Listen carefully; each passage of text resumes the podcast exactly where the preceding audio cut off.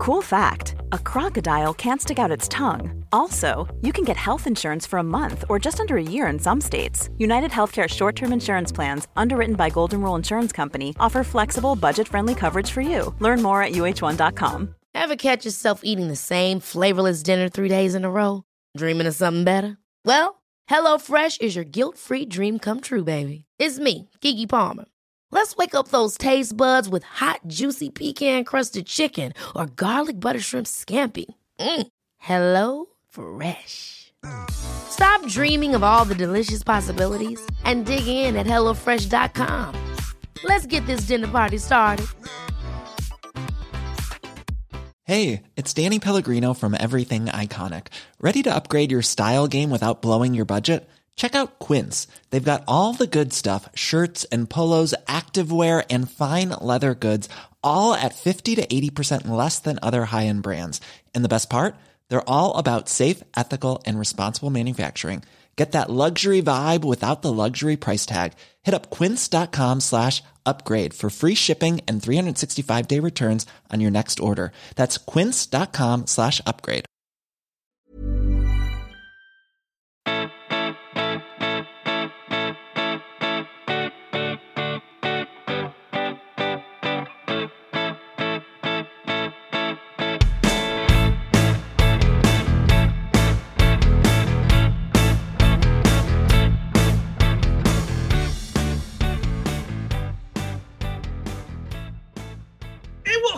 To the House of Pod. My name is Kaveh. Hope I'm pronouncing that correctly. Today, we're talking about a lot of stuff. Robert F. Kennedy Junior We're talking about the Florida Surgeon General. We're talking about these videos people have posted online in this last year about having seizures related to the vaccine. And oh man, we got so much to cover. All this stuff. What does it have in common? Lots and lots of bullshit. And we're going to cover all of it tonight. And did you think I was going to do it alone? You're so stupid. No, I have some awesome guests with me today to help me do this. First, you you you absolutely have to know who this person is, because this person is one of my favorite internet people and one of my favorite people in real life. Um, Rebecca Watson. She has an amazing YouTube channel. She that's really informative, fun, very well-researched uh, YouTube channel, covers lots of science stuff, lots of misinformation. It's just an amazing channel, and I highly recommend you do it. She's also my co-host on the podcast Girls on Boys.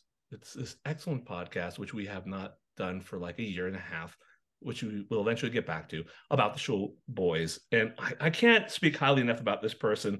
Rebecca, welcome back to the show. Kaveh, thank you so much. I'm so happy to be back, but I do actually just have a really quick correction for you. Yeah. Um, I'm so sorry. I know we've been friends for many years now, and I can't yeah. believe this is just coming up, but it's actually Rebecca. Oh, I, yeah. it's I'm like, so sorry. I'm actually, my parents had one child named Becca, and mm-hmm. she died tragically um, oh, in a refining you... accident um, when oh, she was four. Uh, like...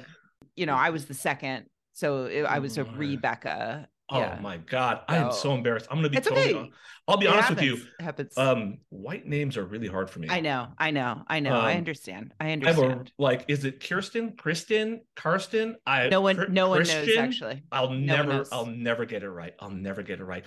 I said all those nice things about you. Uh, what, what if, what if I just said something like, and also this next guy, Dan? That would work for me. Just kidding. We have. Uh, I believe it's Don. It's Doctor Dahan, I believe. Dan, Dan Friedman. Doctor Dan Friedman, board-certified neurologist and neurophysiologist. Doctor Dan, welcome back to the show. Thanks for having me. It's great to be back. And I'm honored to be on with Rebecca, because I've listened to you since the S G U days. So. What? Oh, don't don't don't, don't make this weird, Dan. No, I'm totally into Dan now, bit. and no, uh, Kaveh, Ka- if you need to just take a bathroom break, Dan and I can just chat about the old days. Dan, Danathan. Uh, okay, let's get let's get right to it. We got a lot to talk about. Um, I, this first topic that I want to talk about with you guys actually is really not medical and does not fit the theme, but it's just something I want to talk about. And um, I have this podcast, and as a, a whitish man with a podcast, I feel like I'm uh, I can talk about whatever I want, whenever I want, no matter how little I know about the subject uh, or how appropriate it is for me to, to weigh in on it. But this one, I feel like I can weigh in on. Did you guys see the video recently? It was going around, it's pretty viral, of a plane flight to Florida. And in this plane flight, this man was losing his shit because there was a baby crying on the plane. Now, I have a lot of thoughts about this. I was kind of hoping to just do maybe a whole episode about this because I have a lot of thoughts on it, but I don't think that's a good idea. So let's just cover this real quick. First of all, let me ask you, did you guys see this video? I did. Okay. Uh, Dan, let me start with you. What, what, what, how, how do you feel about babies crying on planes? Does it make you go mental like that? Does it anger you? How do you, how do you feel? How do you respond to that? I'm a pediatric neurologist, so I'm used to kids crying all the time. And uh, the idea of, of just totally losing it because a baby's crying on a plane is ridiculous. You're a grown man.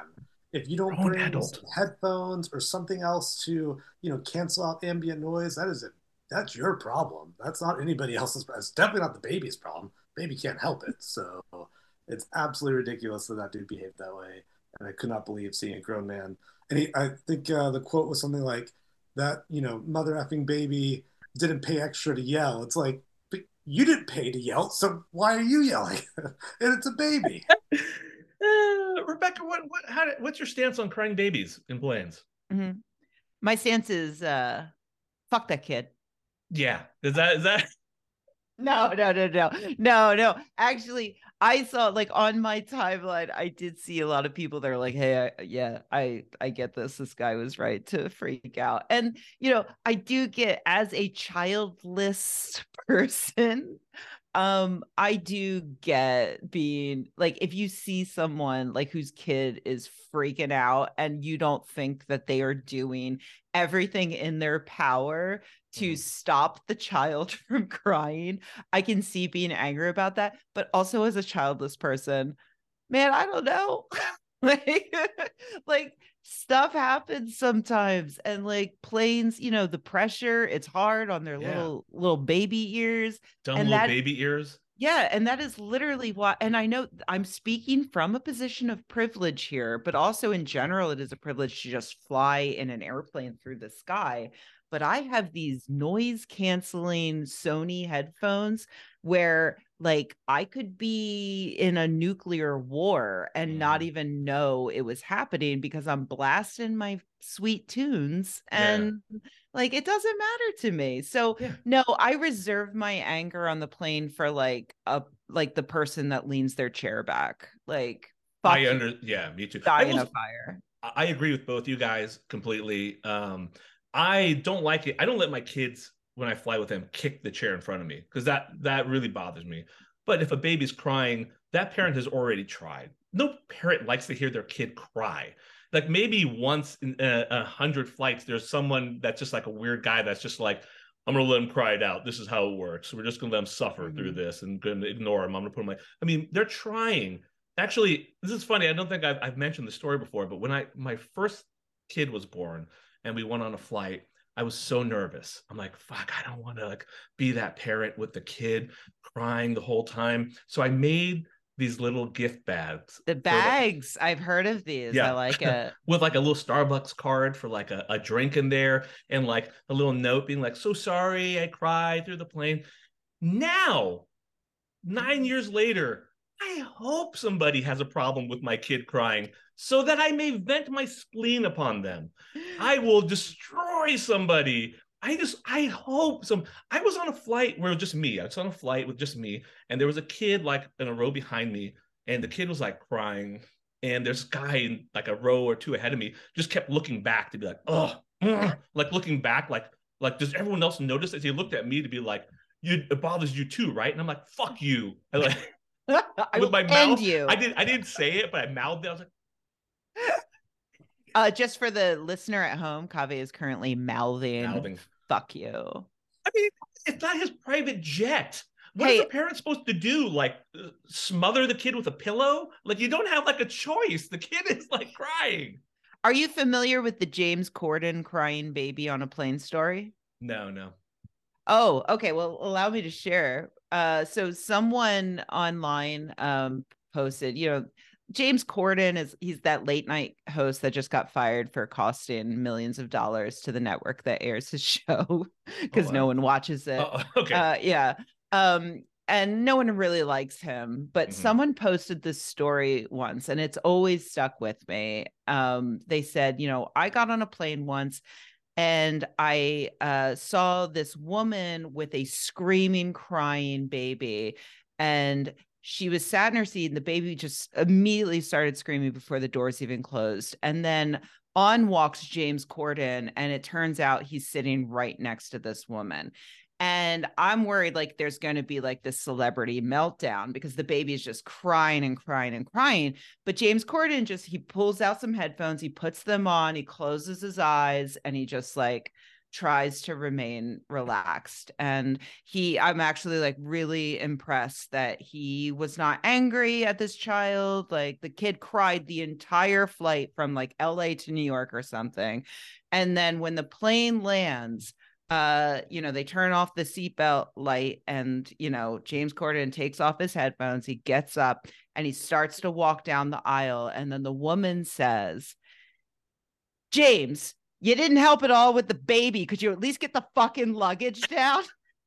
I do not know if this is true, but I do believe it one hundred percent that James I, Corden ignored his child and his I, wife through I, an entire cross. I am choosing to believe that story. Fuck, it makes fuck that it guy. a billion times better. a billion times better. All right. Well, speaking of crying babies and diapers loaded with shit, let's talk about Robert F. Kennedy Junior Okay. Let's. Uh, one of the reasons, I, again, I'm going to bring this up. Your videos, Rebecca, are fantastic. I love Thank them. You. They're always uh, point me in the right direction of things I should be paying attention to if I'm not already. Um, and you did one on him recently, so I wanted to cover this. So a little bit of his background here. Environmental lawyer. He's actually seems to have done a lot in that regards. He is the son, obviously, of Robert F. Kennedy, of the famous Kennedys. Um, he is an author. He's had like ten books or something published. He is the host of a radio show called The Ring of Fire, which would only be an okay name if it was about like diarrhea. So mm-hmm. I, it's a really dumb name. Or Johnny Cash. Right. If it was like a Johnny Cash, like cover yeah. band, you know. Johnny um, Cash and or diarrhea. yeah. Yeah. I mean, it's a really fine line there. Yeah. Um, the thing about this guy, really since two thousand five, he's been anti-vax. He's been really, even maybe even before that. Uh, yeah, I think even before that, that maybe, yeah. yeah. Um, and he's been trying to make this, advocate this connection between vaccines and autism. And, and as you might imagine, he's been against COVID vaccines. And now we have to, to worry about him. Rebecca, can you first tell me why we have to worry about him? And can you tell us a little bit more about this very silly, silly man? Sure. Yeah. The re like we shouldn't have to worry about him. Um, he he he should be old news by now, and it's uh bonkers to me that we even have to be talking about him in the year of our Lord twenty twenty-three. But uh, he we're talking about him because he has announced that he is running for president against Joe Biden as a Democrat, and like I, I'm not. I'm not a political scientist, but pretty sure that when Biden officially declares that he is running, I don't think they're even going to have a primary. I don't know. But yeah. R F K Junior says he's going to primary Joe Biden.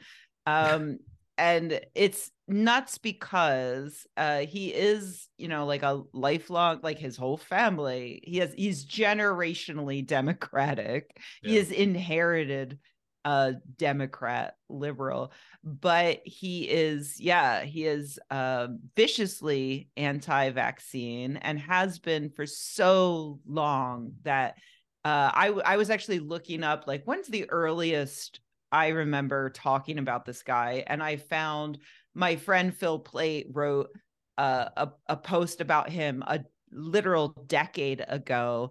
And even then he wrote like, he's been doing this for at least a decade. So it's been at least twenty years that wow.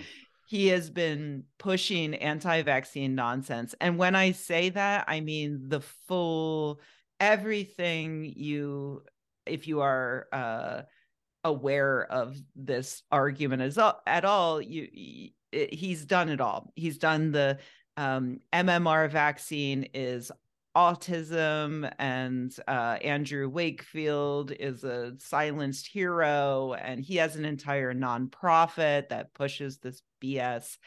Um, and yeah, and not only that, but he has been vociferous about it. And whenever he's been criticized, he uh, reaches out and tries to argue with journalists about how he's right and they're wrong. And uh, he's just like, hard. He's not just, um, there are a lot of people that skirt anti-vaccine talking points. Like, I'm not against all vaccines. I just think we need more research, and some right. of them are dangerous and some of them aren't. No, he's like, he will say that as well. They all do. Right, right, right. But, but his track record is very clearly anti-vaccine, all vaccines, very, um, very pseudoscience, and uh he's a crackpot. Do, yeah. do, do you actually, I mean, you mentioned neither one of us is a political scientist, but and we don't I don't think either one of us would have ever imagined that he would win, but I mean, we've seen weirder shit happen. We've seen a reality show guy become president, um so it's not inconceivable. Um but I guess my question is, even if he doesn't win, how do you see this adversely affecting the the election? Well, you know, so uh Steve Bannon, the former Trump strategist, uh sp- explicitly told the world that he convinced R F K Junior to run as a Democrat as a, quote, chaos agent. Mm-hmm. He is trying to sow discord amongst Democrats. Um, That said, you know, and I, I said this in my video, you know, we we can't take chances because we all saw what happened. Like, no, none of us thought that Donald Trump would go anywhere when he first threw his hat in the ring. Uh, so no one ever went broke uh, underestimated, overestimating American idiocy, whatever that yeah. quote is. Uh, yeah, yeah. Can you just edit this to put in the correct quote? Oh, uh, our editing machine broke. I'm sorry. Uh, it has to stay in. Yeah. Mm, well, okay. People can Google it, but uh, so I don't want to take chances, but I do, honestly, I do think that if anything, he's more likely to pull votes from Trump fans. So I don't, I don't know that this is going to be a disaster for uh, Democrats in the next election, but I just, I wanted to make a video because I wanted it to be very clear, like, that this guy is a quack that who you should not even consider voting for. And, you know, I have in recent years started reading my YouTube comments again. YouTube kind of like forces you to to mm. help the algorithm. Like, I have to respond to things. So, oh boy, that's tragic. I know, but I am I'm in a pretty good headspace these days. So I literally just pour. I it's Friday night. I pour a glass of wine and I'm like, let's go, baby. Let's do it. And I actually, I saw a lot of people in my YouTube comments who were like, uh, this lady says R F K Junior is anti-vaccine. Uh, no, he isn't. And it, they, there's no, they have no evidence or anything. They're just like, nuh-uh is their answer, but that's enough for some people. Yeah. So right. there, there are a lot of, either there are a lot of R F K stands out there, or there's a lot of like bots that right. have been purchased to yeah. make it look like that. And either way, that's a little concerning, and so we need to push back on it. Yeah. So, so Dan, you know, um, you specialize in adolescent neurology here. Let's just, real quick, just make it very clear. Is there any connection between vaccines and autism? No. Fact, okay. No. Episode's over. That's it. That's it. That's all I get. No. That's all, that's all you get, Dan. That's all. I'm sorry. Go on. Yeah, in fact, we have lots and lots of data over uh, probably a good twenty or uh, so years with millions of kids and lots of studies in different countries all showing the same thing, that vaccines do not cause autism. And, and R F K Junior is aware of all that data. He's been shown all that data and continues to double down on his just absurd views, including, I mean, I can't tell you how many times this guy's compared vaccines to the Holocaust. And not mm. even like in the era of COVID, like it was way before COVID vaccines, he was making Holocaust comparisons like all the time. And yet, you know, again, I'm a child neurologist. I, I see kids every week. We we still don't have this, you know, Holocaust of children that, that he's talking about. And so uh, I think he actually said the Holocaust was better than vaccines because yeah. he said that you can, hi- Anne Frank could hide from Hitler, but we can't hide from vaccine mandates. And it's like, could she? Yeah. Could she? She demonstrably not. That's the whole point of her story. You didn't obviously read her story, you terrible human being. And so, yeah, no, he's he's the worst. He's the absolute yeah, an early adapter of that inappropriate Holocaust reference. Uh, mm-hmm. It's really unfortunate. Let me ask you guys a question. I asked this. Um, I had uh, Robert Evans on, the host of Behind the Bastards, a while back, and we talked about Andrew Wakefield quite a bit, because he had studied him. And I asked him, I said, what do you think? You've like looked into him pretty in depth here. Do you feel like he actually believed it? Or do you feel like it was just, he found a marketing scheme? And he was like, he thought the guy was too smart to believe it and sort of knew what he was doing and found like an easy way out of a very difficult profession. Where do you guys feel R F K is on this? Do you think he's a true believer? Or do you feel like he's kind of knows his niche? He's found something that can give him some leverage. I mean, he has the Kennedy name, so you wouldn't think he would need some shtick, but it's hard out there to make like a name for yourself and, and to build a brand. Do you feel like that was part of it? Do you feel like he really believes it? I think I think he probably has become to believe it, like over time. Maybe he didn't believe in the beginning, but there, there's this phenomenon of audience capture that I think is really fascinating, that, you know, as you start to get this audience, you need to maintain that audience.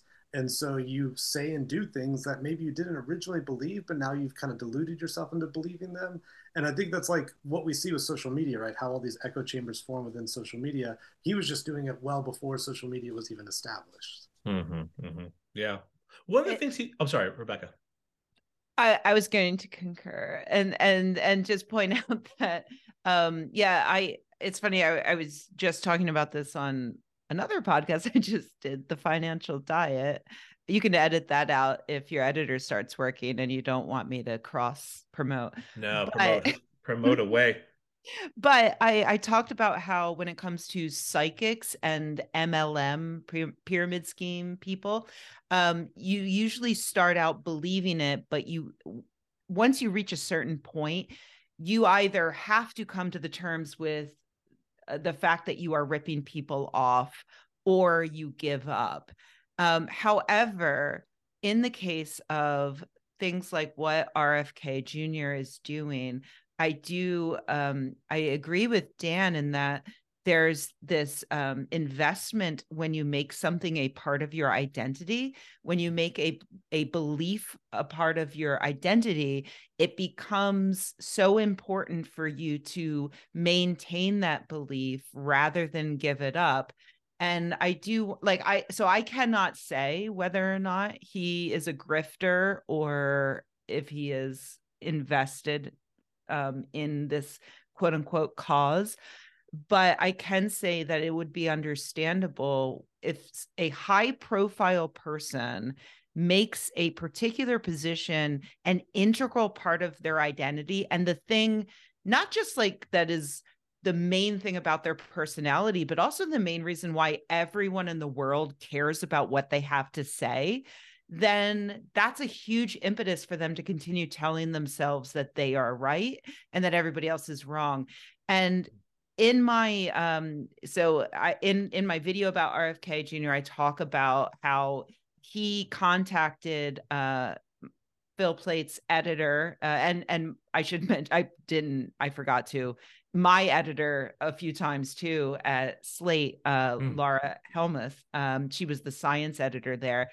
R F K Junior contacted her to argue about Phil's article. And it, I found it very revealing because he kept lying to her about these other scientists who said one thing publicly and then agreed with him privately, but he gave those scientists names. And so Laura followed up with them and they were like, no, I never said that. Like all of them were like, he is just making this up. Yeah. And why would he lie about something that's so easily disprovable? And I think maybe it's because he actually believes it. He like in his yeah. brain, he's like, well, secretly they, they said this, but secretly they agree with me. And, and, and from his perspective, it's a, it's sort of a smart play because all he has to say is, no, they're afraid to say the truth. Mm-hmm. They're, they're afraid to say the truth. Like, they told yes. me, but they're afraid to say it in public. I mean, which is, how do you disprove that unless someone recorded it, you know? Yes. But at the same time, you know, like when he is saying that, does he know that he is saying that as a clever,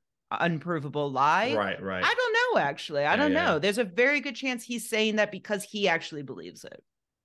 All right. So, so Dan, one of the things he talks about a lot is uh, thimerosal. I don't know if I'm saying that correctly, but it's thimerosal. Thimerosal? How do you know? Who's ever, when have you ever heard it? When are you wait, judging me? Wait. I only have to correct you because I pronounce everything wrong because I read everything and you are a doctor. Prescribe that. It's a compound in a vaccine. What are you talking about? Both right because the British way is thiomerzol, which is, and so you could say it either way. So all right. Okay. All right. Okay. See? Mm-hmm. All right. Agree to disagree, Rebecca. Agree to disagree. Anyway, so it is this compound which has been proven to be safe, and it has they put it in to prevent microbial infection, and it does have some, I guess, uh, mercury in it, uh, and that's really what they have clung to as like this is the thing that's in the vaccines that's causing the the autism. Can, can you tell us a little bit about that, Dan? Is there any relationship to it? Is it still in vaccines? Yeah, so that's uh, that's kind of how R F K got started. He was very anti-mercury, uh, right? For first environmentally, and then also in vaccines. And he found out there was this um, compound. So thimerosal has uh, uh, a mercury. It's a mercury-containing compound, and it was in vaccines. Uh, pretty much, uh, maybe not all. Actually, sorry, about half of childhood vaccines uh, pre two thousand one or so.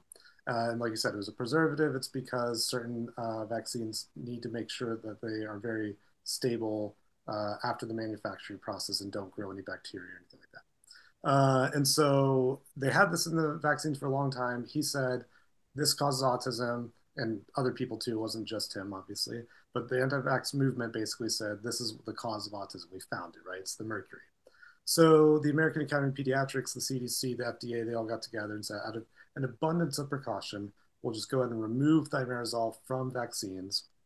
So as of two thousand one, two thousand two, it has been removed from every single childhood vaccine except multi-dose flu vaccines. And that's because they have to reintroduce a needle into the vial for the flu vaccines, and that's and that can create bacterial growth. Uh, but otherwise, it is completely out of childhood vaccines. And so the idea that thimerosal causes autism is ridiculous because we've only seen autism rates continue to go up in the last twenty years.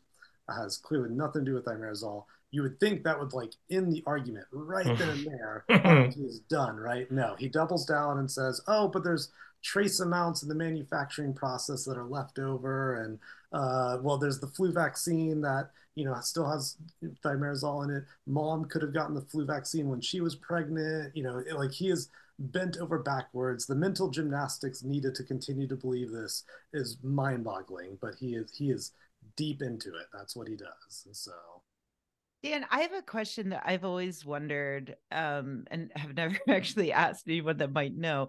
Uh, did the removal of thimerosal actually change anything to for the negative for vaccines, or did they just have to change, I don't know, how frequently they have to throw out expired vaccines mm-hmm. or something like that?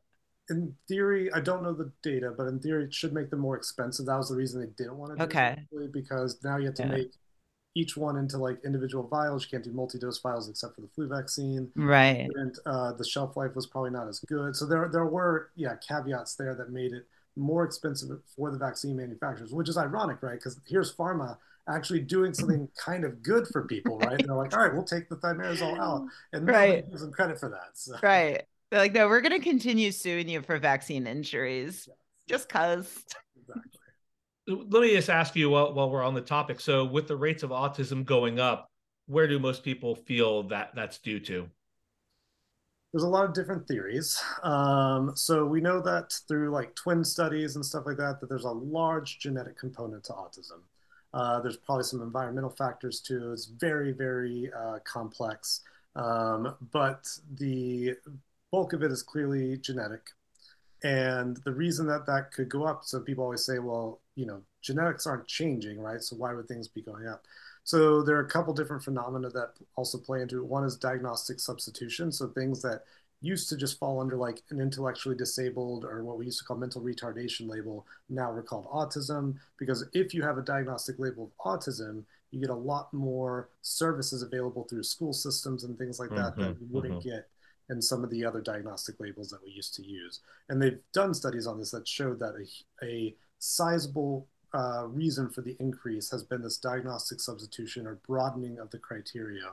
Um, but clearly that's not all of it. You know, we're still looking into, you know, there's, I feel like every year or two, there's some new study that says, oh, well, maybe in utero exposure to some sort of, you know, something can cause autism.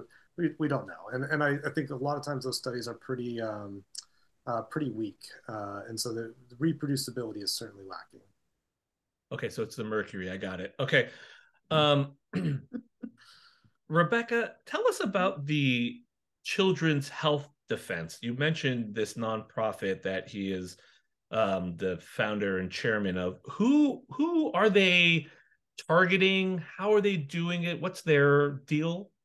So, yeah, Children's Health Defense is a nonprofit that uh, R F K Junior runs, and in in the vein of a thousand pseudoscience celebrities before him, he's learned that a single person can only spread misinformation so far, but you can actually get paid by the government in a way to, to, to have credibility and boost even further. And so his nonprofit does things like hold conferences where R F K Junior quite famously said that Anne Frank had it better than people who are oh. facing vaccine mandates.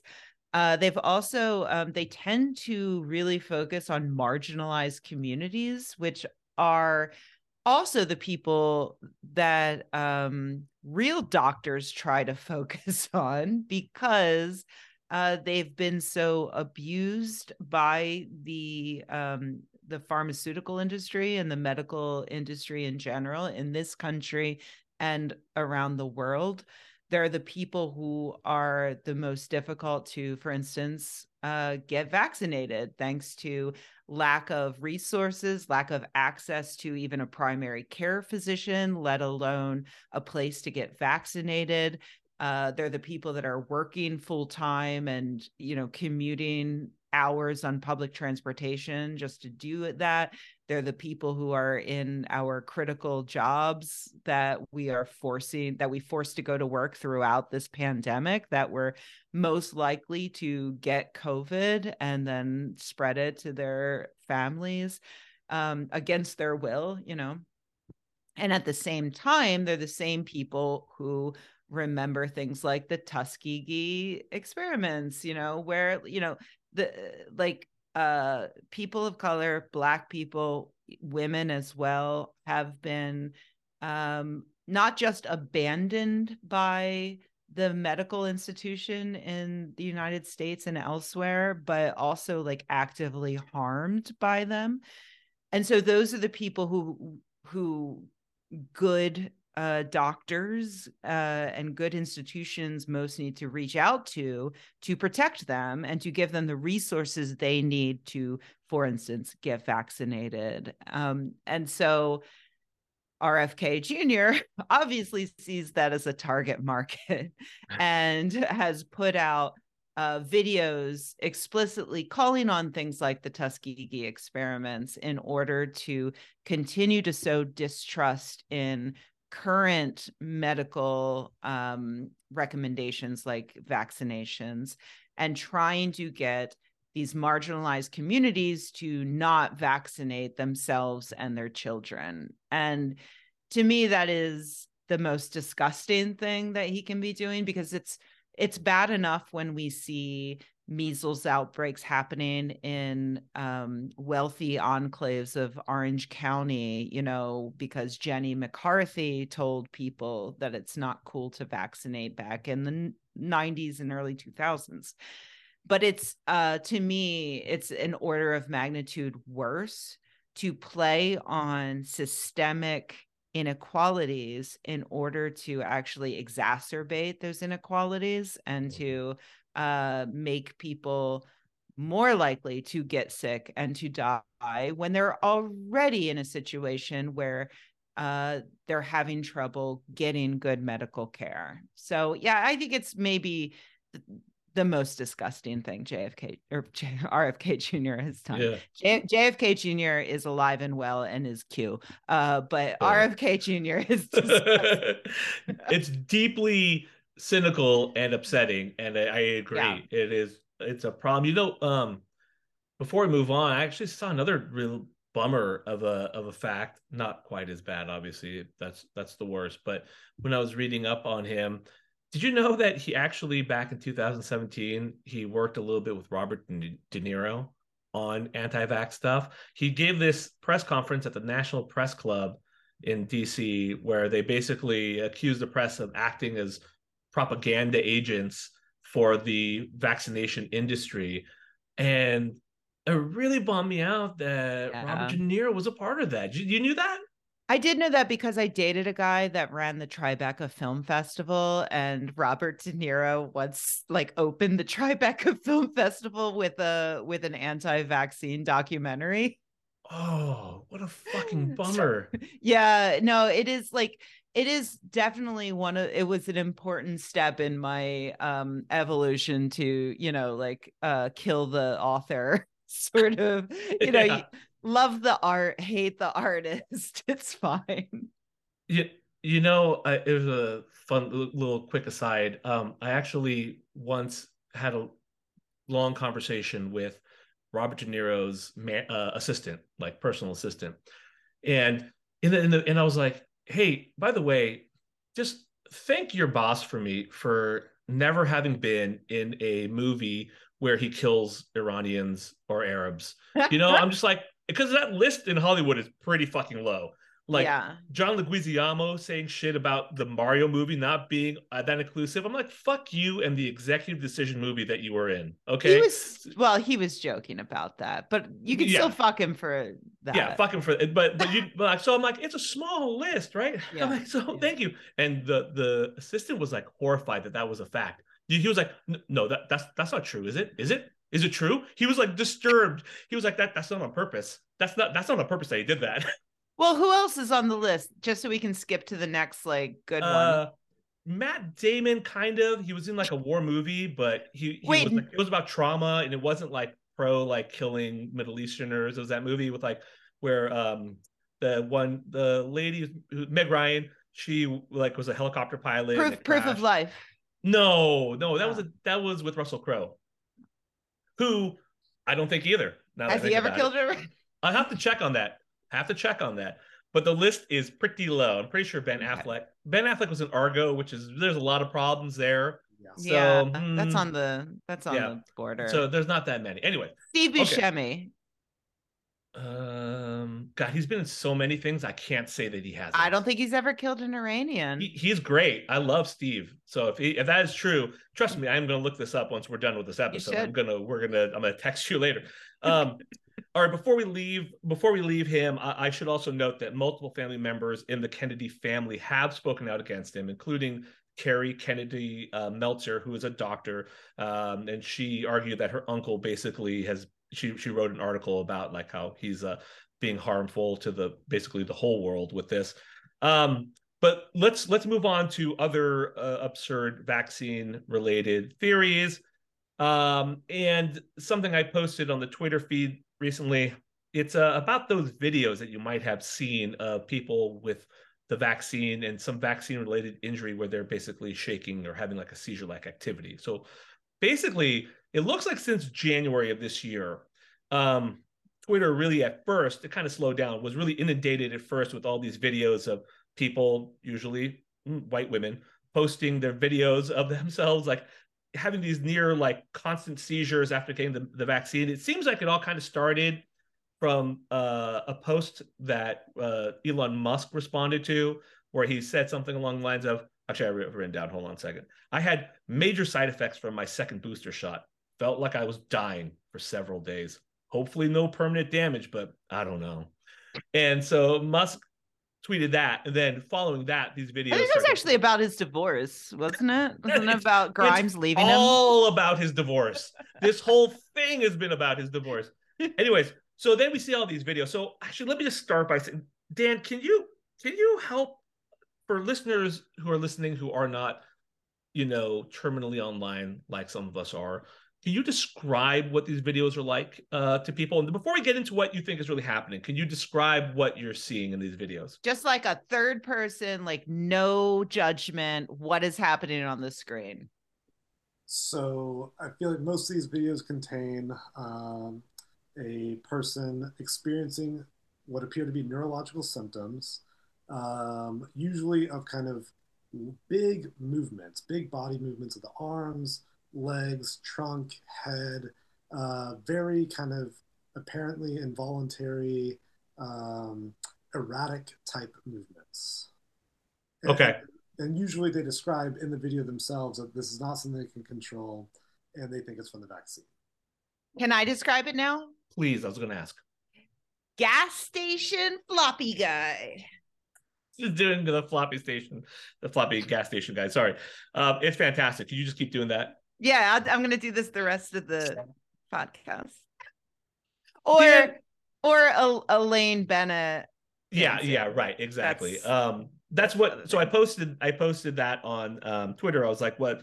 Who can describe what I'm seeing here?" And that was the most common response. Was the uh, Elaine Benes? Is it Benes or Bennett? I never watched the show. Oh, maybe so Benes. I, yeah, I maybe Benes. It's I don't know. Um, but that's a pretty accurate description. So, Dan, what is actually happening here? So there's two really important disclaimers. One, uh, you have post-vaccine injury, you can't make a diagnosis, and you and you are their doctor, and, and you sh- can comment on yes. their actual diagnosis. He has been shaking the whole time, people. You don't see this because yeah. it's a audio only recording. But and the, the only reason time- Kaveh knows him is because he reached out to all of these people for comment, and they said, "Please speak to my doctor, Doctor Dan Friedman." Yeah, exactly. Yeah. Um, and I'm boosted like crazy. I think I'm like three, four total. Yeah. So a lot of boosters. So. Lots of boosters. Yeah. Um, so disclaimer is that one, you know, the and a really important part of examining a patient is the neurological exam. Uh, without seeing a patient in person, it's really hard to know what's going on just from a, usually these video clips are twenty to thirty seconds in length.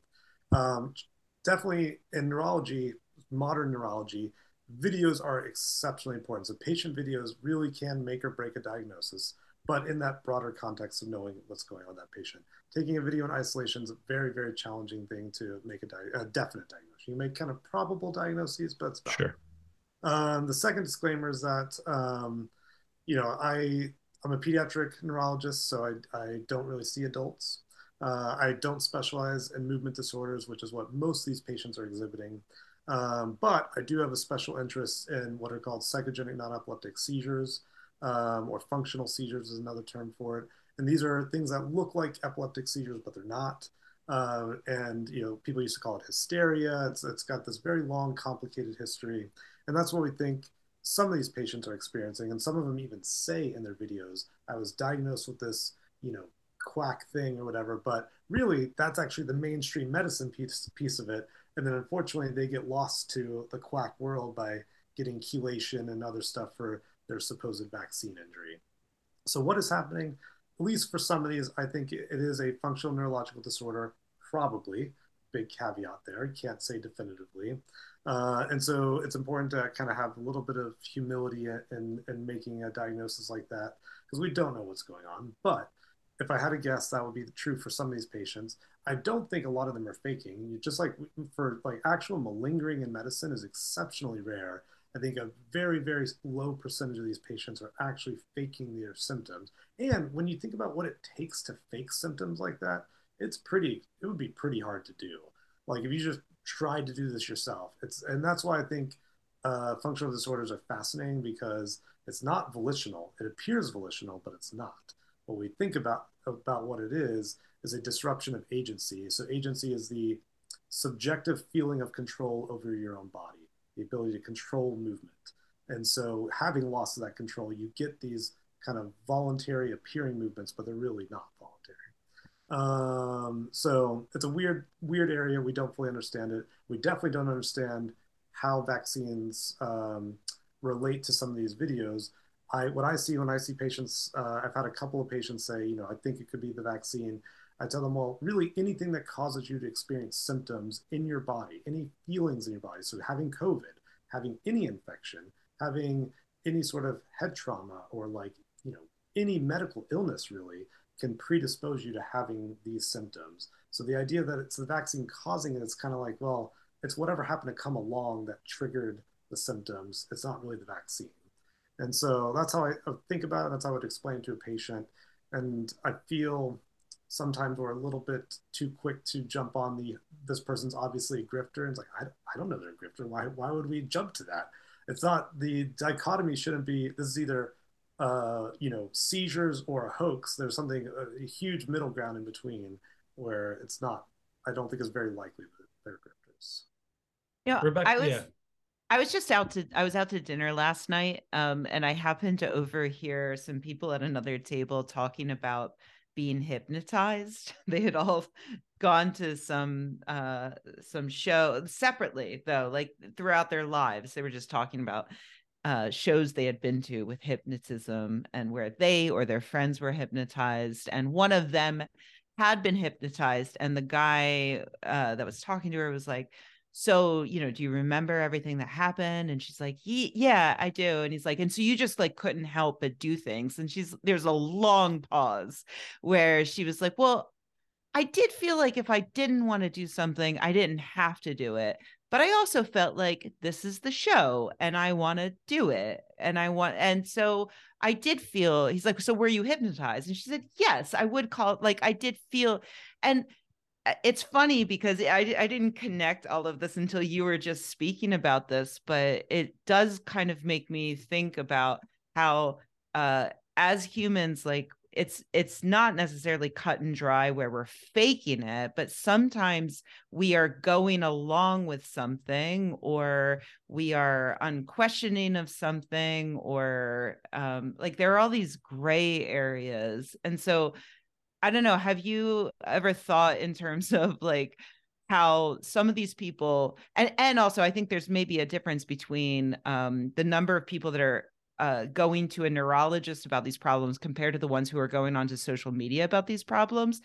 And so I'm wondering how many, like if, how many of these people on social social media do you think are maybe in that kind of like hypnotized sort of zone where they're not necessarily, um, they wouldn't be having these epileptic type seizures or whatever if they, if there weren't a TikTok for them to videotape themselves on, but because there is, they're going along with what they feel they should be doing. Like they were vaccinated, they know vaccines cause these issues.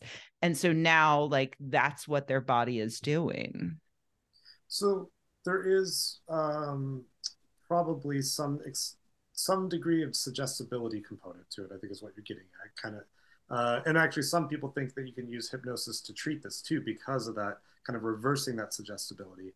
Uh, personally, I, I'm not a believer in that. That's not what the data says, but that's that's just out there, just so you know. Right. Um, and and so yeah, I think there probably is some component of that, uh, at least for some some of these patients. Uh, and the um, What's so bizarre about this disorder is that, uh, so let's say these patients have functional neurological disorder. Don't know that, but let's say they do. They would be pretty indistinguishable from a lot of the patients I see every week. And so I cannot tell you just by looking at the symptoms, yeah, that is F and D or not F and D, because what often happens in, um, in like the E R or whatever is people see these really bizarre symptoms and say, well, that can't be real, you have to. Ever catch yourself eating the same flavorless dinner three days in a row? Dreaming of something better? Well, HelloFresh is your guilt-free dream come true, baby. It's me, Keke Palmer. Let's wake up those taste buds with hot, juicy pecan-crusted chicken or garlic butter shrimp scampi. Mm. Hello Fresh. Stop dreaming of all the delicious possibilities and dig in at hello fresh dot com. Let's get this dinner party started. Cool fact, a crocodile can't stick out its tongue. Also, you can get health insurance for a month or just under a year in some states. United Healthcare short-term insurance plans, underwritten by Golden Rule Insurance Company, offer flexible, budget-friendly coverage for you. Learn more at U H one dot com. To be fake. And yeah, there's a right. huge gulf between.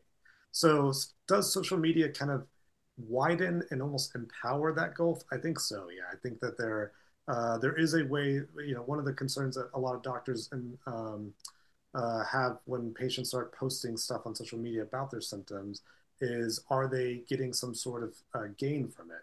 So even though it's not like in the, you know, we learn about the main categories of kind of non-neurological disease is this factitious disorder where they're actually faking it and getting some sort of primary gain, uh, or there can be uh, some things where you get like a secondary gain. And so some people think that maybe even the attention from social media is a secondary gain. I'm not sure that I believe that. I think for the vast majority of patients, what we're seeing is they, they have these symptoms develop, whether it's after COVID, after a vaccine or whatever. They post their symptoms on social media, uh, or actually, sorry, typically they go to the doctor first, I would say, is what often happens. The E R doctors, primary care doctors, oftentimes even neurologists will say, well, you're you're either faking it, or this is all in your head, or this is stress, and they just kind of boot them out the door. And they refer them to like psychotherapy, and they just say, psychotherapy will fix your problems because, and, and the implication that patients often have from this diagnosis is, that doctor told me I'm crazy, that these symptoms are all within my control, I'm faking it, I'm crazy. And so this is what they hear on the medical side of things, like protected by HIPAA and all that stuff. Then they come to social media because they're desperate, and they hear the same stuff, maybe even worse, right? And so, and and the one thing that we know about this disorder is that it's not fake. Uh, we don't always know what causes it. We have some good treatments. Uh, we probably still need to develop better treatments. But the idea that, you know, patients are faking it really bothers me because I think the vast, vast majority of patients in these videos and just in, in any E R in America that you go into are not faking these symptoms. But it, it is often portrayed that way. One of the reasons I got interested in this field was Desiree Jennings. I don't know if y'all remember the story of Desiree Jennings. So is she, that the cheerleader? Yes. Yeah. Yeah. So two thousand nine um, is actually how I found Skeptic's Guide to the Universe too, as I got interested. Yeah, we talked about her. Yes. Yeah. So I found Stephen Novella, found uh, his blog and science-based medicine at S G U. So Desiree Jennings was a cheerleader for the Red, Washington Redskins back in two thousand eight, two thousand nine. She uh, claimed to get dystonia from a flu vaccine. And this is like around the time of the swine flu and all that kind of stuff.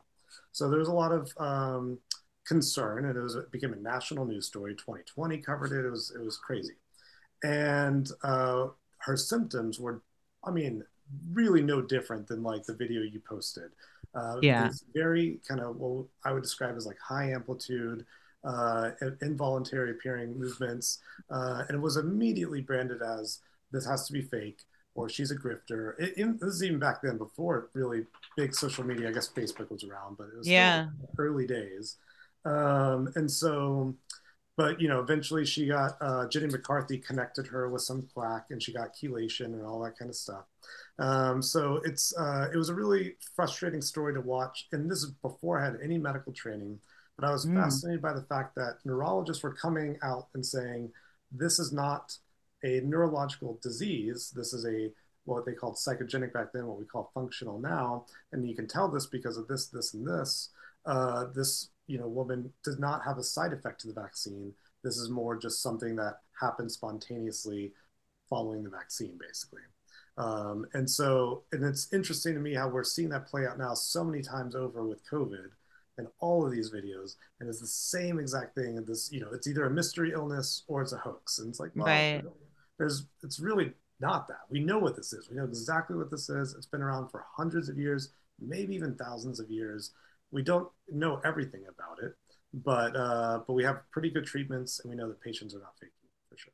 I one of my frustrations with these stories. I'm sorry, Kaveh. I know this is your podcast, but It is yeah. yours. I know bringing you onto the show, I bequeath the show to you happily. Please. Take okay, over. good, good. Um, one of my frustrations with these stories these days, and I want to, I want to throw this out there. This was that, that, that Desiree Jennings story was what, fifteen years ago now. Um, I bet I was horrible about it. I bet I mocked the shit out of her.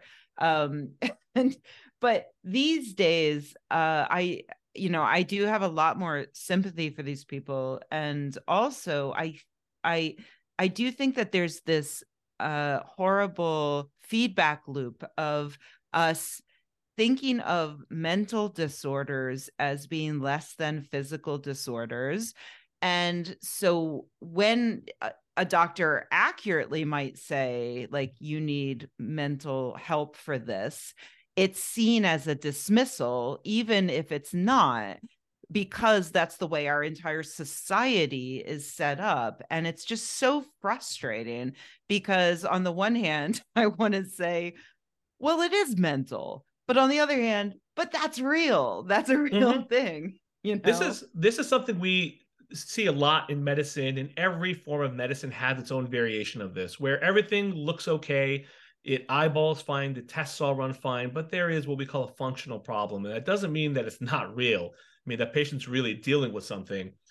It may surprise people, actually, that I don't think all these people are faking it, like just straight up faking it. Some of them for sure are. I've seen some of these videos that are ridiculous. It's people trying to just muddy the waters. There are people trying to show that vaccines can do harm. They feel they're doing good work by doing that. And that may be how they justify it in their heads. But I think for a lot of these people, it's it's not that.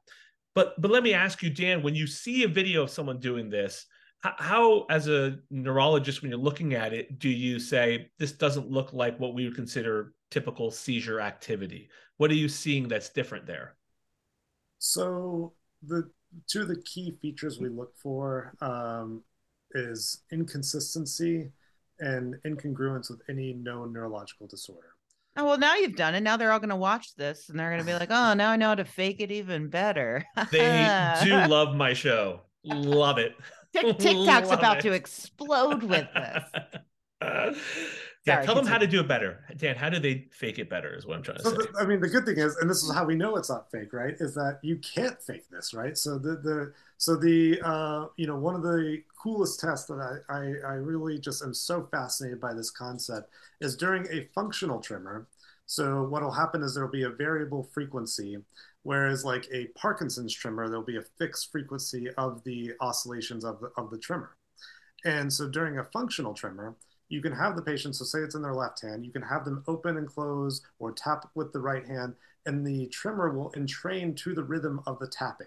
And it's because our brains are so bad at holding two simultaneous rhythms at one time mm-hmm. that the like loss of agency over that limb gets overpowered by the brain wanting to just execute one rhythm instead of two.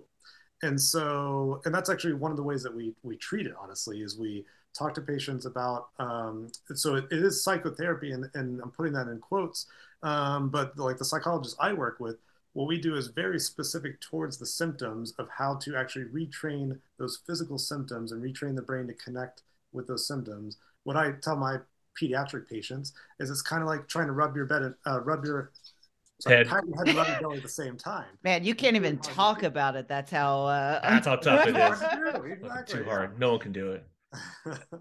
Wait, so I okay, so this is this is an exclusive for your show, really Kaveh. Uh yeah. um so I have uh a hereditary essential tremor uh that I've noticed uh you know over the last few years. I see it popping up more and more. So um, are there fun tests that I can do to myself? like, if know, I notice if I notice it happening, yeah, like yeah. I don't know. What can I you know, give me something fun?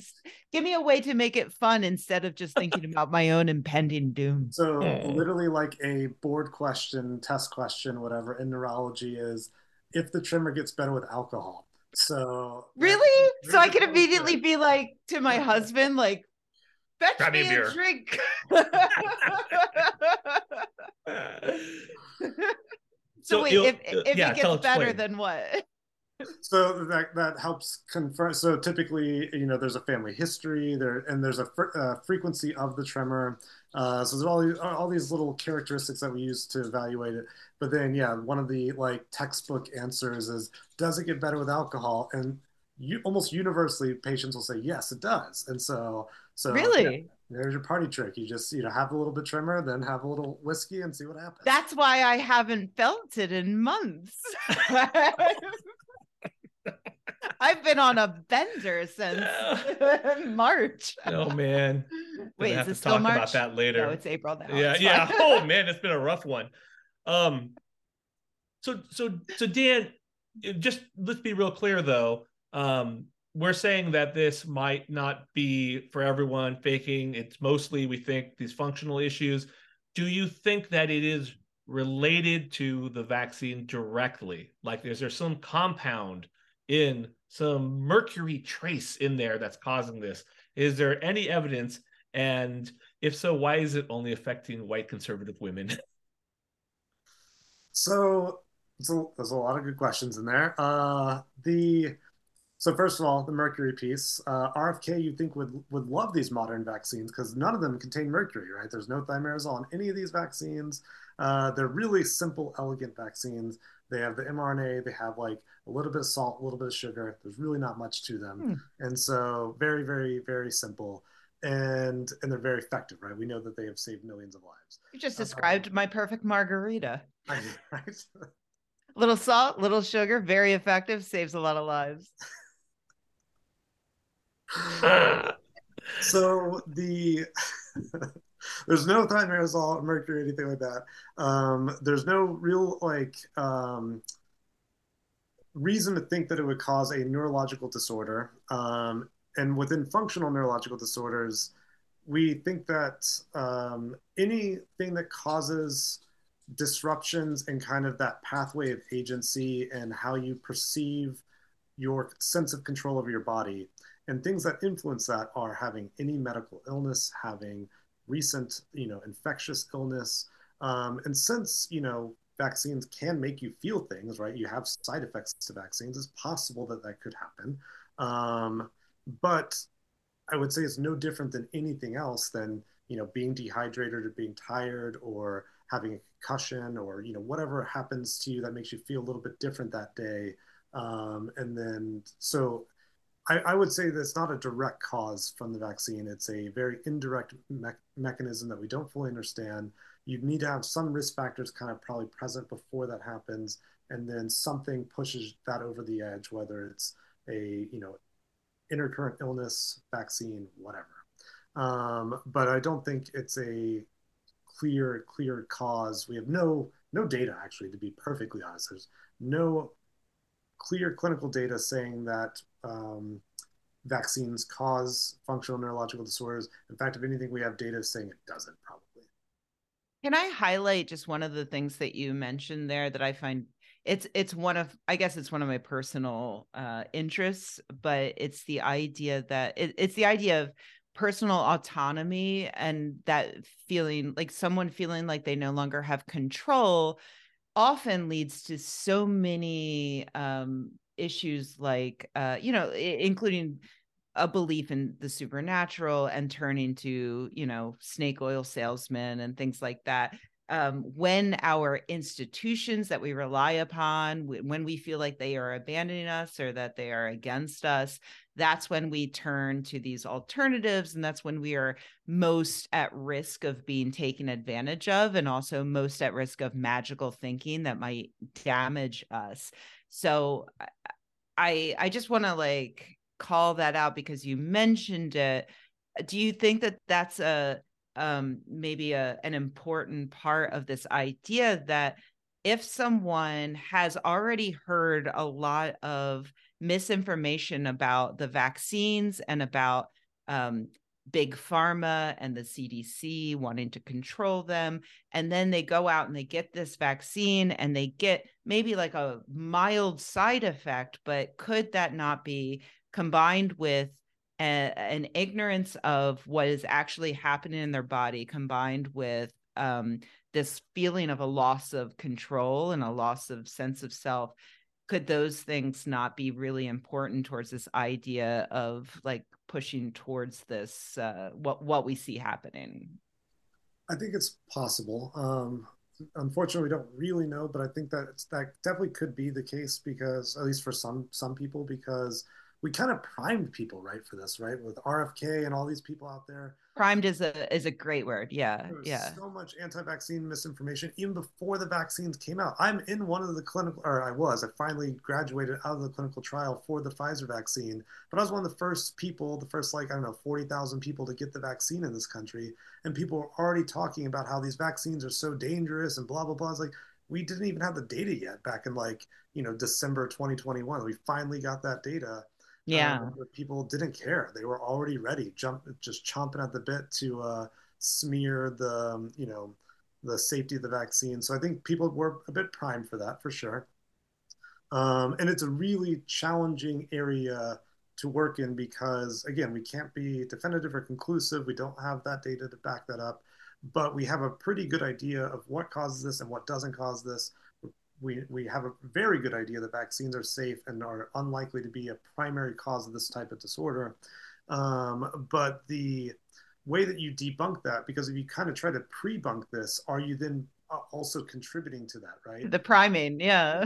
So you have to wait for it to happen and then give kind of vague statements about how, you know, we've seen these videos, we know that this can happen, we know that this isn't related, just trust us, we're neurologists, kind of. And, and so right. it's, a, it's a very challenging place to be. Because in. The people that end up doing it already don't trust you because you're neurologists. Exactly. And, they, and, they, and the, the, the belief thing that you're saying, I think, is really powerful because they then get pushed into this world of essentially magic, right? Homeopathy and alternative yeah. and stuff like that. And, and like Desiree Jennings got chelated and Uh, got all these like I V vitamin C infusions. Like none of that's going to make any difference yeah. for this non-existent vaccine. And I think that's the biggest issue with, you know, trying to blame vaccines is that then what are you going to, you can't remove the toxin that isn't there, but that's what R F K and everybody else would say, of course. So, right. Is there, you mentioned this uh, cheerleader case, but I'm wondering about other historical precedents. Like there was that weird phenomenon back in like the fourteenth century, whatever, England, where they would have the dancing plague, the choreomania, Saint John's something, Saint John's dance, not war, um, where like people would like a whole town would like kind of like start like, oh, I can't stop dancing. We're all loud. You can't, this is crazy. People who, who dance themselves to death or who laugh right. themselves to death in, in um, somewhere in Africa in the sixties, I think. That is a horror movie. Holy yeah. crap. I haven't heard mm-hmm. that, that one. That is terrifying. Yeah. But like, is that, is this along the same lines as that, you think? Um, there are probably some shared characteristics. Uh, so technically people tend to think of them as, as distinct entities, but maybe there's a little bit of overlap in some of the features. Um, and so that well, people used to call mass hysteria and we now call mass psychogenic illness or mass sociogenic illness. It is a fascinating phenomena. Uh, and, and also poorly understood, of course, but uh, but it's just, it's been around since, yeah, about the uh, thirteen, fourteen hundreds or so. Uh, dancing epidemics, laughing epidemics, meowing epidemics. People thought they were cats or wow. something. I don't know. Uh, That's kind of rad. Yeah. We have conventions the, for that now, just so you the know. The great furry plague of all sixteen. Um, okay, uh, I, was, I was thinking of the Tanganyika laughing epidemic Laugh of nineteen sixty-two. Yeah, that one, that one is, is crazy because yeah. that crossed over like almost an entire country, thousands of children and like different schools, like no real connect. Like it, it's it's pretty wild how that stuff works. Yeah, and pre-social media, pre-internet. Yeah, it was literally like school kids passing laughter from person to person. It's really interesting. And we have examples wow. like in America in the twenty-first century. Like there was the Leroy Ticks outbreak. I don't know if y'all remember that back in. I remember I Leroy Jenkins, but I, I do know Leroy Jenkins. Was this no when him. we all ran Jenkins. into a yeah, dungeon without backup? Good times. Um, but yeah, so there's been like tick outbreaks where people will get uh, contagious ticks allegedly, but it's mass psychogenic illness. And and again, it's one of these things that we know about, we've we've known about for hundreds of years, but people always present it as, is this a hoax or is this some mystery illness? For that particular case, I think Aaron Brockovich got involved and tried to say it was like toxins and stuff, mm. uh, but it was just some teenagers in a high school in New York that got contagious, you know, tics, and it happened. And I just want to really highlight like this um, dichotomy between physical illness and mental illness, and how we completely devalue mental illness and dismiss it, and how uh, most of the people who are involved in these uh, sociogenic um, incidents are usually like women or children, teenagers, or, you know, other marginalized groups. And it makes it so much easier to just be like, oh, it's just, it's hysteria. You know, that's literally why we call it hysteria, because it's like, oh, it's coming out of your uterus. You can't even handle it. Like, uh, so yeah, it, it's, it's interesting to me that, um, like it, it, it feeds back on itself, where we can't address these, we can't address things that are mental, um, because we think of those things as being less than, and it's, I find it really frustrating. I fully agree. I, it's, I, well, the way I present it, um, people often is that, you know, this idea that the mind and brain are separate is really, yeah, like, it really is. You know, yeah. The brain is the same organ that creates both things. And so, uh, yeah. you know, brain health and psychological health are synonymous. Yeah. But you know, who's telling you that? Your brain. I know. You can't trust that thing. You can't uh, trust that guy. uh, all right. So we are running late on time, but I do oh. want to get to uh, this, the, the one last topic I want to cover with you guys, because that we could talk more about some of this stuff, but I think uh, we'll get back to it at some point in the future. Maybe let's talk about meatball Ron DeSantis and his Florida Surgeon General, Joseph Ladapo. Rebecca, you did another great video on on this uh, subject. And just first, actually, tell us a little bit about the Surgeon General. What famous or infamous medical, and I use that term loosely, organization does he hail from? Uh, well, he's obviously, I mean, you all already know that he's one of America's Frontline Doctors. Yeah, yeah, like, he's there. Like, we all know who's on the front line, no, and it's he, that guy. He was fight. He was bravely fight. What he actually, went over the, what do they call it? Over the hill, over the the bulge. I don't know. World War Two reference. Yeah, yeah. I don't know. Insert World War Two reference. Yeah, if you could just edit in a there. very smart World War Two reference here, oh, I'd appreciate it. Thank yeah. you. Don't listen to the episode. Just trust that I'll do that. Okay, um, thank you. I never do. Good. Uh, so, so, so yeah. Uh, so. Um, this guy. Not looking at you. I don't want to look at you. Answer the damn question. I'm sorry. I'm almost done my cookie butter beer, so I'm, I'm a little. Kaveh said I was allowed to drink during this. It's a Sunday. Yeah, you absolutely are allowed. In fact, I'm a little disappointed that Dan is not drinking during this. I know. But... I'm. You're not either. I'm the only. I did. I finished it. I had a little fancy glass of wine to celebrate my Warriors winning, and. Then, oh yeah, uh, they did win. They but don't won. You feel a little bit bad for Sacramento because they I have still a, live in Sacramento? I have a lot of thoughts about the Sacramento Kings. This is we're going off the rails on this real quick, but it's worth it. Um, because I was there for a while. I was there for my medical oh, training. I'm so sorry. During like the it's and this is the thing I always have to battle for is Sacramento's an underrated place. It's actually pretty fucking cool. It is. Some of my best friends are from Sacramento. So, he, you you people from Sacramento. Um, and it was, uh, and I have lots of thoughts about it because I've lost sympathy for those people. Um, those fans are amazing. They're awesome. I love the city. I love what they do. And I, I did this interview on N P R just this last week about the Warriors. They interviewed Fancy. me and cut out every funny thing I said. So I sound really serious in it. Did they? Did they though? Yeah, damn did you. they? They did. Do you want to? Uh, do you want to just throw some of those jokes out? No, right no, you don't deserve it. Because we no, can't cut no, them out. You, you can just say it. them right now. No, no, unedited. You, you can just say them. Oh, I'm so mad. You just for some reason you don't want to say them. You're awful. The jokes. Yes. The jokes. You're you mean to the host. I work hard to make a hospitable environment here. You're making Dan uncomfortable. Dan. Dan's laughing. Like, stop fighting, you two. Dan's. Dan's chuckling at you. Dan, Dan is enjoying a good laugh at my expense. All right, so go on. Come on, tell us. Doctor Joseph Ladapo. Yeah. So Doctor Joseph Ladapo uh, is a doctor with America's Frontline Doctors. And here's the thing about America's Frontline Doctors. They are the curse that keeps on cursing because they popped up in twenty twenty, uh, I think. Um, they had their first press conference and they were um, just a bunch of dum-dums in uh, lab coats. I'm sorry, we finished the kind part of the broadcast now, and I'm just going to go. Yeah. No, you're not going to hear me defending All America's right. Frontline Doctors. Yeah. So please, are, let's get into it. This is the difference. Like before we were talking about the people who um, haven't reached the level of needing to know that they're grifting in order to continue grifting. Mm-hmm, These people, mm-hmm. I suspect... Just my opinion, don't sue me. I think they know they're grifting. So uh, A F L D S, uh, which is a great acro- acronym, initialism mm. for America's Frontline Doctors. Um, they are a collection of people. Some of them did actually have medical degrees. Some of them still have medical degrees against all odds. Uh, but the first one that really made headlines was uh, Stella Emanuel. She was the main... the most fiery spokesperson. She really captured everyone's attention.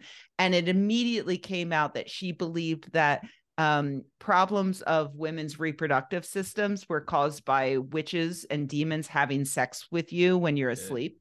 Yeah. Like yes, that's, that's the good stuff. Yeah. That's she's on record. Like that. She's like, yeah, like it, this isn't like a gotcha thing. You don't have to dig. You can just ask her. She's like, yeah, no, that's what happened.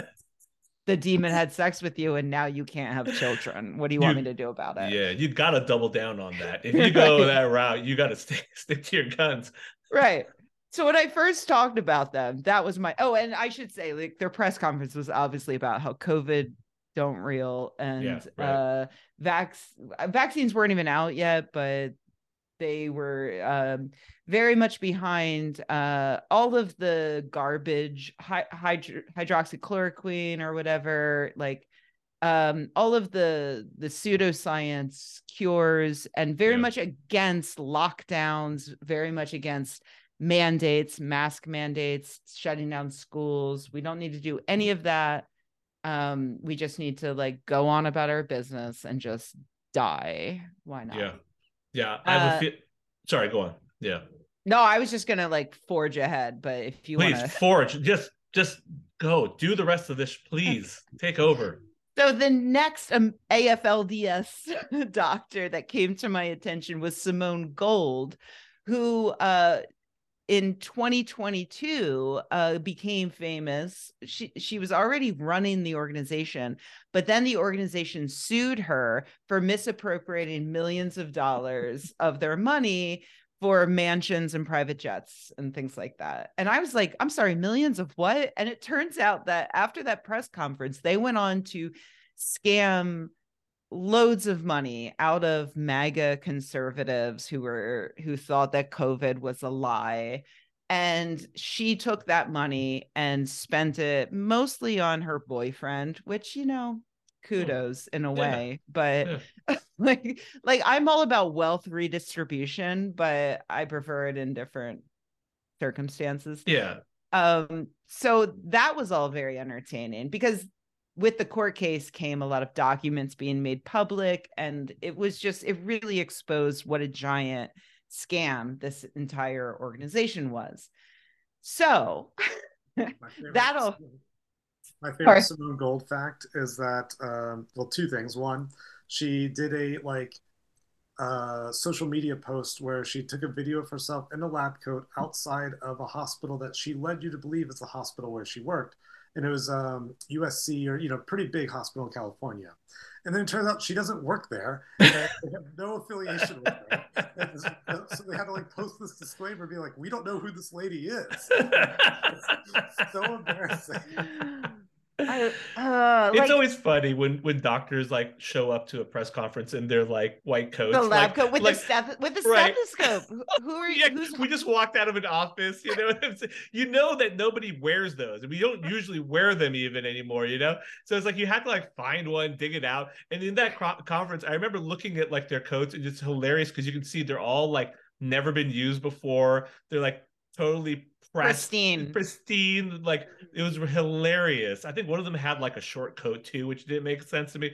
But one of them was like a dentist too. I don't even know. Anyways, there's, it's the worst. Whenever you see a doctor at a conference in a white coat, if it's not like actually them walking down a hospital like hallway, it's a sign of bullshit, just so you know. And I I think one of my favorite online red flags for a doctor is when they, and I apologize, I haven't looked at either of your social media profiles lately, but oh, it's when it says, when it says like, out. Doctor Kaveh Hoda, comma, PhD, like where, where you have to like double up on it. Yeah. It's like doubling that. The degree. It's like doctor whatever, M D, PhD. Yes. Why? Why? Right? Why? Yeah. Absolutely. Yeah. Kaveh is Farsi for doctor, so I am sort of like doing that with Kaveh M D, but that's not my fault. That's not true. Is that true? That's not true. No. Not I true. Would have believed you. You should have gone with it. I would have believed you. You could have. Let's let's go back and just, can we take it again? No, there's no editor. You've already made that bitch. Clear. Okay, so that was up until this year. Those were the two A F L D S doctors I knew. But then, so last year, um, in Florida, the Florida State Department of Health received an anonymous complaint that their leader was fraudulently editing scientific reports. Their leader was Doctor Ladapo, who is one of America's frontline doctors. And uh, Joseph, Joseph, La- sorry, it took me a second to remember his name. Um, so Ron DeSantis, Meatball Ron DeSantis, uh, no, made Doctor Joseph Ladapo his uh, Surgeon General for Florida. I assume based on his work with America's Frontline Doctors, because DeSantis also did not believe in lockdowns and mask mandates and science in general.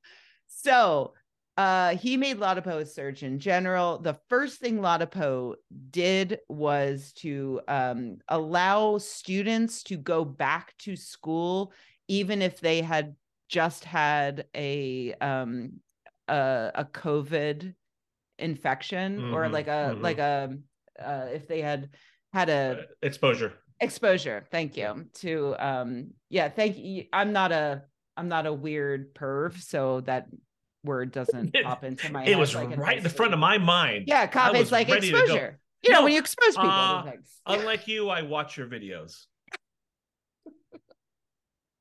Why would I, I? I watch them when I do them. Okay, yeah. so so yeah, Ladapo very much against uh, school lockdowns and or any kind of lockdowns. And then, uh, so Florida commissioned a study uh, to look into how uh, the vaccines, the mRNA COVID vaccines, affected young men's cardiac health. And if you'll recall, that was that was um, a real talking point, like not just a made up thing from, you know, weirdos that think COVID isn't real, but it was a real concern. Like, do vaccines increase your chance of having a negative cardiac event? And the preponderance of evidence up until this point, correct me if I'm wrong, doctors, uh, but I believe up until this point, the preponderance of evidence showed that there was a slight increase in events, but not necessarily mortality. So some non-fatal uh, heart events that still paled in comparison to COVID uh, infection. And um, it was still very rare. So uh, the...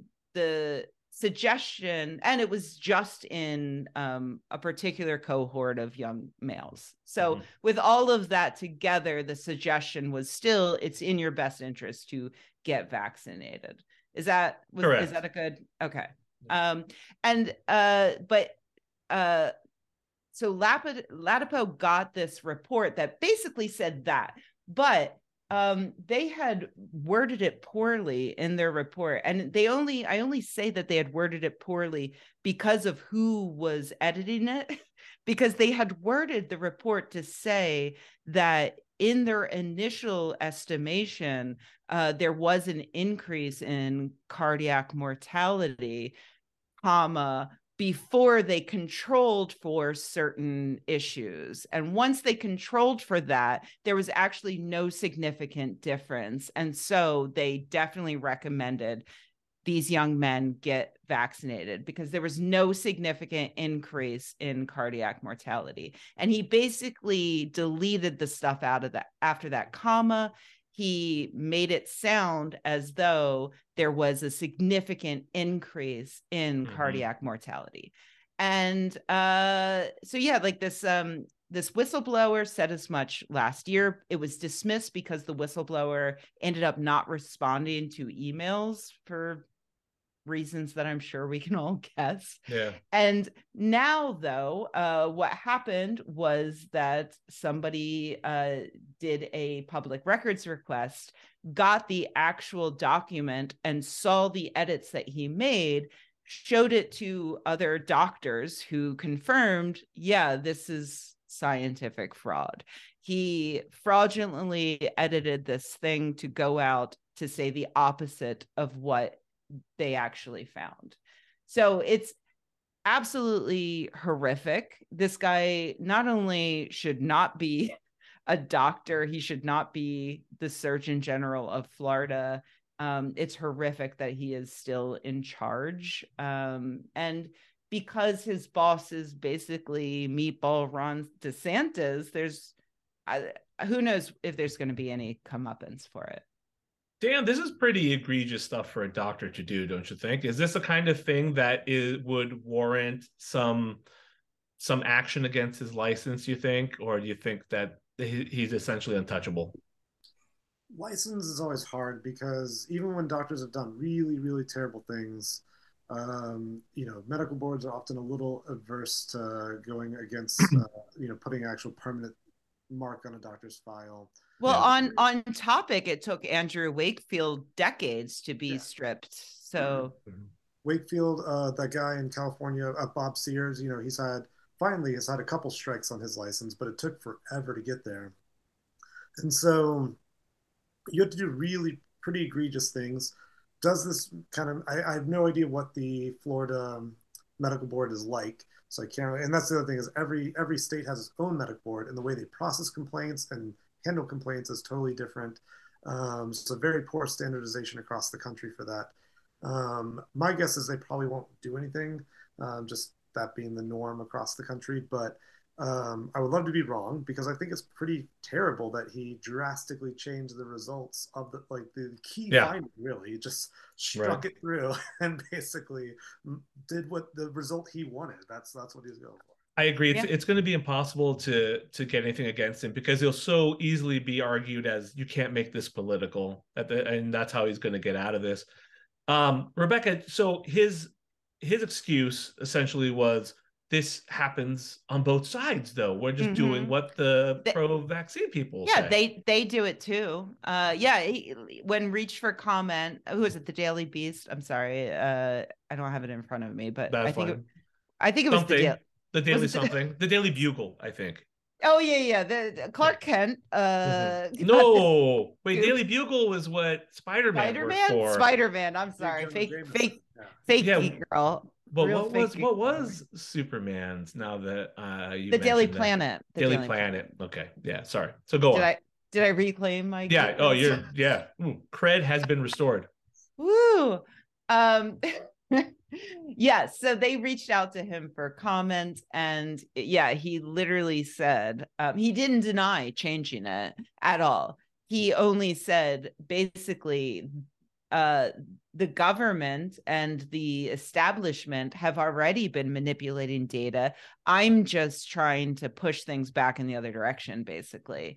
And and here we have another really good case of does this grifter know they're grifting? And that quote really just made me wonder, like, I think this guy legitimately maybe believes in what he's doing and thinks that, because, you know, it's, it's when you have these quote unquote politicized science things, um, the uh, anti-science side often will spin it to be a case of life or death.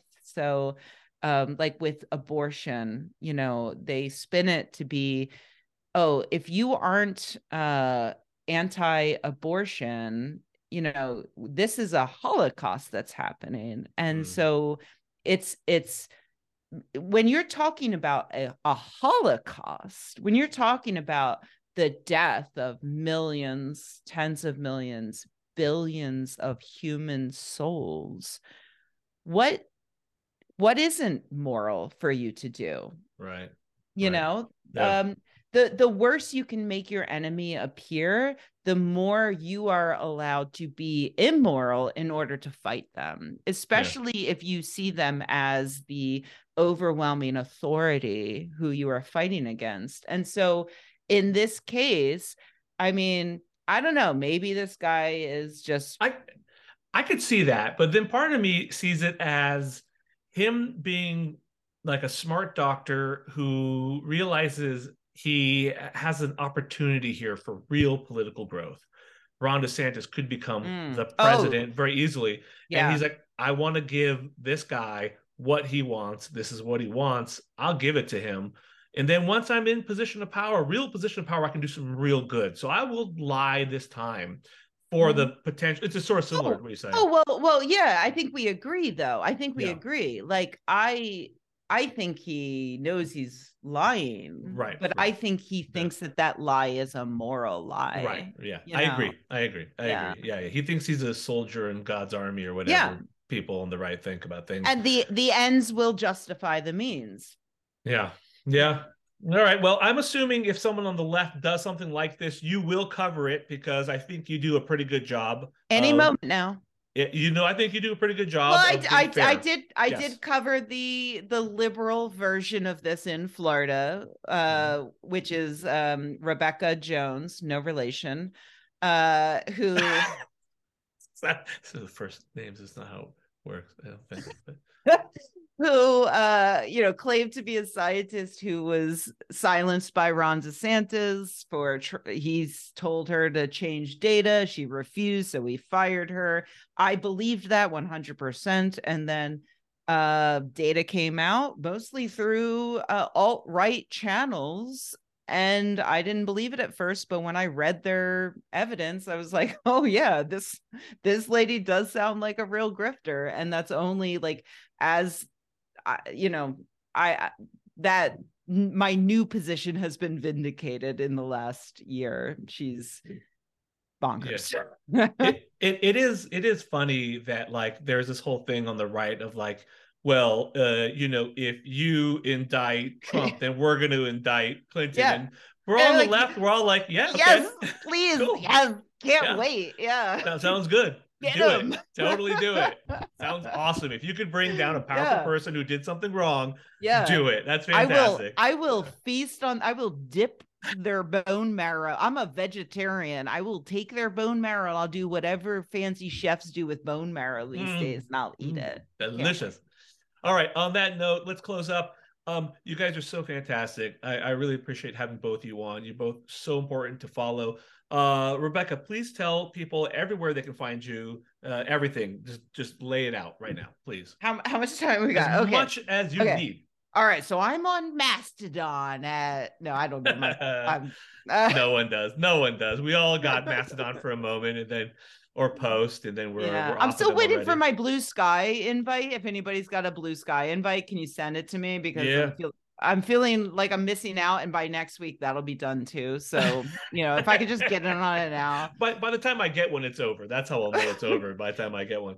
But I am for the moment on Twitter at Rebecca Watson. I'm also on uh, Patreon, patreon.com slash Rebecca. You can find me on YouTube if you just look up Rebecca Watson. I don't have a good U R L there. I'm not good at this. I mm. don't know.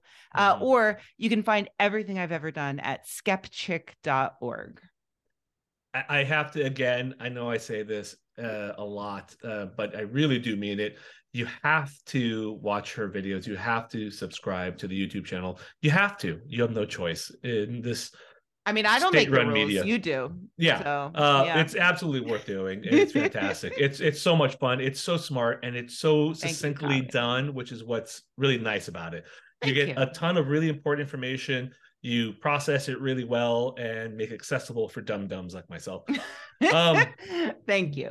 Dan, Daniel, Danifer, I'm really also, you are a fantastic fountain. Found or found? Found. Is it fountain or foundry or font? Fount. Fount. Fount. You are a font, an italic of knowledge. Hunt. You are... I didn't say it. Um, you are also someone I do highly recommend people follow. You're super smart. You've done so much great research, and you break things down also in a very nice, in a nice way online on Twitter and a lot of your little uh, little feeds there. So tell us where we can find you um, on Twitter and wherever else. I'm pretty much only on Twitter, so my little little feeds are all I got. But D Friedman seven is uh, I'm, I have a really boring handle that I should probably fix it sometime.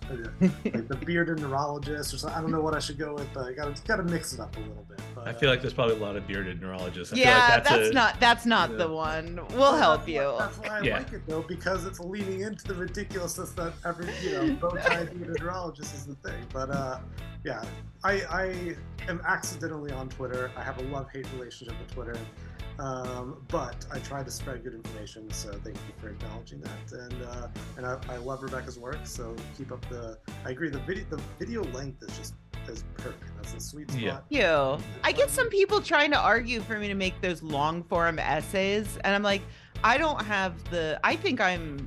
I'm a. I don't no. have the attention span for that, and I don't think my audience does either. No, you found you found it. Well, you're Eight both minutes fantastic. Is good. That's good for me. That's good. Um, thank you both. Really great stuff. Uh, and if you haven't already, rate and review me at iTunes. Leave me a review, people. I love reading them. Uh, thank you to Nadine for help with production. Uh, thank you guys both again. Bye. Bye. Bye. I, wow. I I met a woman on Facebook whose name was Hoda Kaveh, and I almost married her on principle. No! I swear to God. This podcast is not a substitute for professional medical advice, diagnosis, or treatment. Please consult a physician or other qualified healthcare provider for your specific healthcare needs or concerns. The opinions expressed on this podcast do not represent the opinions of our employers. Details in the podcast have been changed so that patient identification is not possible. And I'm alive.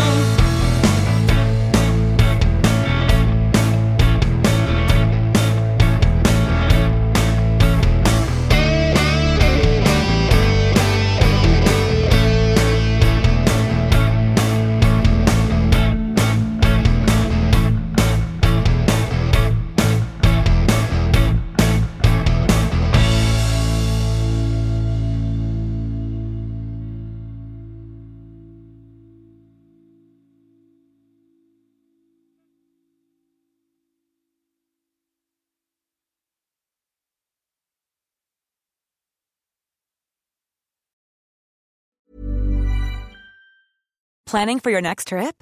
Elevate your travel style with Quince. Quince has all the jet-setting essentials you'll want for your next getaway, like European linen, premium luggage options, buttery soft Italian leather bags, and so much more.